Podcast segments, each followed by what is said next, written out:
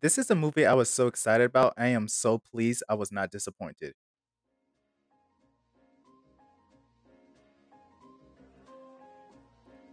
Hi, everyone. Welcome back, or welcome if it's your first time listening to my podcast, Quick Chat with Jay. I'm your host as always, Jay. I hope you all had a good weekend. I had a pretty good weekend, especially because I was able to see Black Widow. So you already know what we're going to be talking about today. Before we get into that, I just want to um, give you a new update.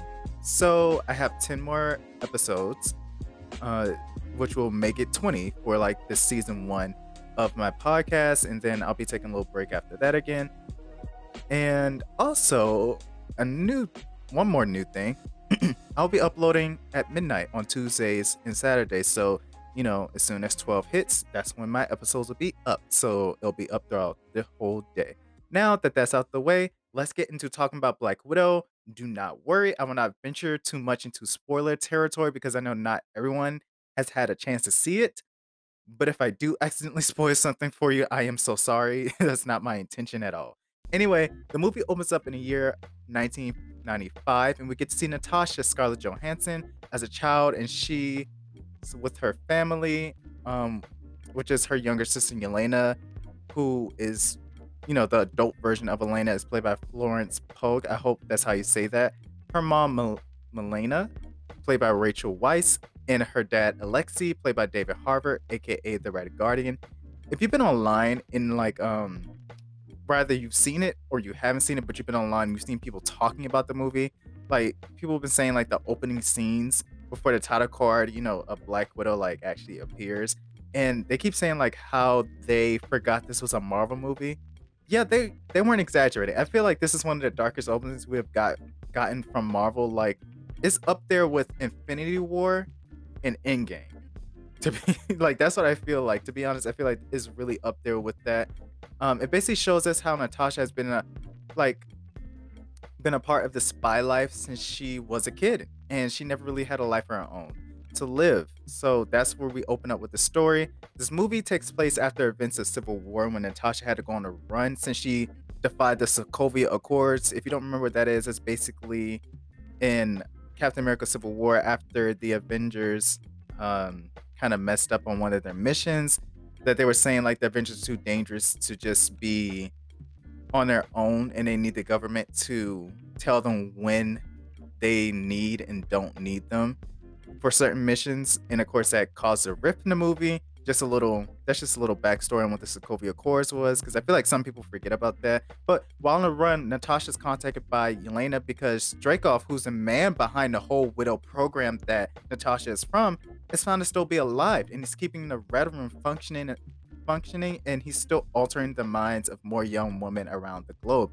So Natasha teams up with her family to bring down Dreykov in the Red Room. Uh that I'm so sorry. I feel like I feel like this episode is about to be really short because, like, that's as much as I'm gonna allow myself to say before I start spoiling stuff that actually happened in the movie. Um, because I don't want to like spoil it for people who haven't had the chance. Look, I've had Marvel movies spoiled for me. Like, what happened with Tony in Endgame, I was so upset because I was late just on Instagram just minding my business and I saw a post and without it was without warning. Like they just showed what happened to Tony. I was like, are you serious?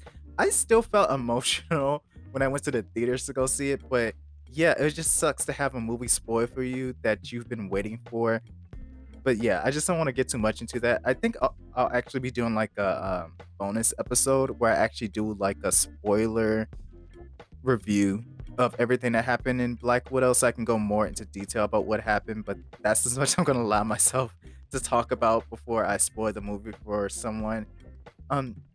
Anyway, let's go into my review of what I thought about this movie. I have to say, I really enjoyed this movie. I'm probably a little bit biased because I'm a really big fan of Marvel, but you know, I can still tell like when a movie is good or bad, and I don't feel like this movie was anywhere near to being bad or terrible as people kept saying it was. I think it was a really good movie. I think what was missing in the story was like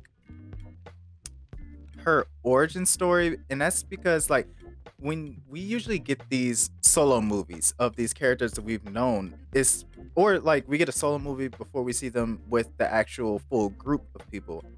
And with solo movies, we usually get their origin, you know, where this character is from and how it led up to them becoming a hero or led up to them going apart to being a part of this group of people who fight crime.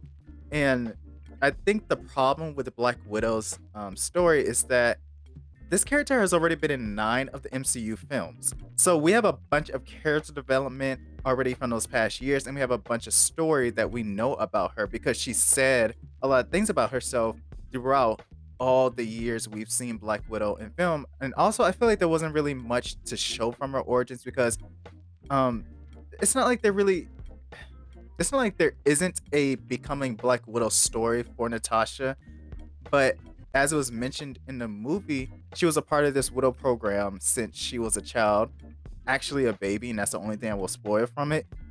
I guess, like, it would have been interesting to see that happen, like her as a, because to be honest, I was kind of only thing that I was a little bit let down with is that we didn't get a flashback to her specifically when she was in the red room and you know training to become a widow but at the same time it's like did i really want to see that? Because i feel like we've gotten that not saying we've gotten it already but just through her speaking like we've had a lot of conversations about how she has become black widow and what is done to her so like it would have been interesting to see but at the same time i feel like in this case the writers in the studio decided to go with just telling us instead of showing us, which I feel which works fine because like everything, yes, we would love to see more of the characters and the stories, but sometimes, you know, when you look back, it's like, did we really need that? And I feel like they probably did write a whole bunch of that in there because this is supposed to be Natasha's story and it is her story.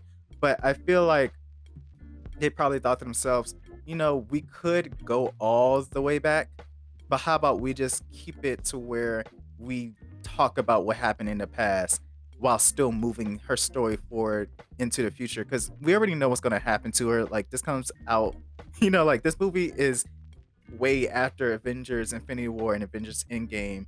So we already know what her fate is but at the same time this story is taking place in between two movies. So we have to also remember you know like make ourselves remember like okay this isn't going to be like a full on origin story because it's not that's really not even what the movie sold us on. So that's just my opinion about that. But um another thing i think the action in this movie was amazing. It's the kind of action i expected from black widow with like kind of a martial arts type of style and her with her guns.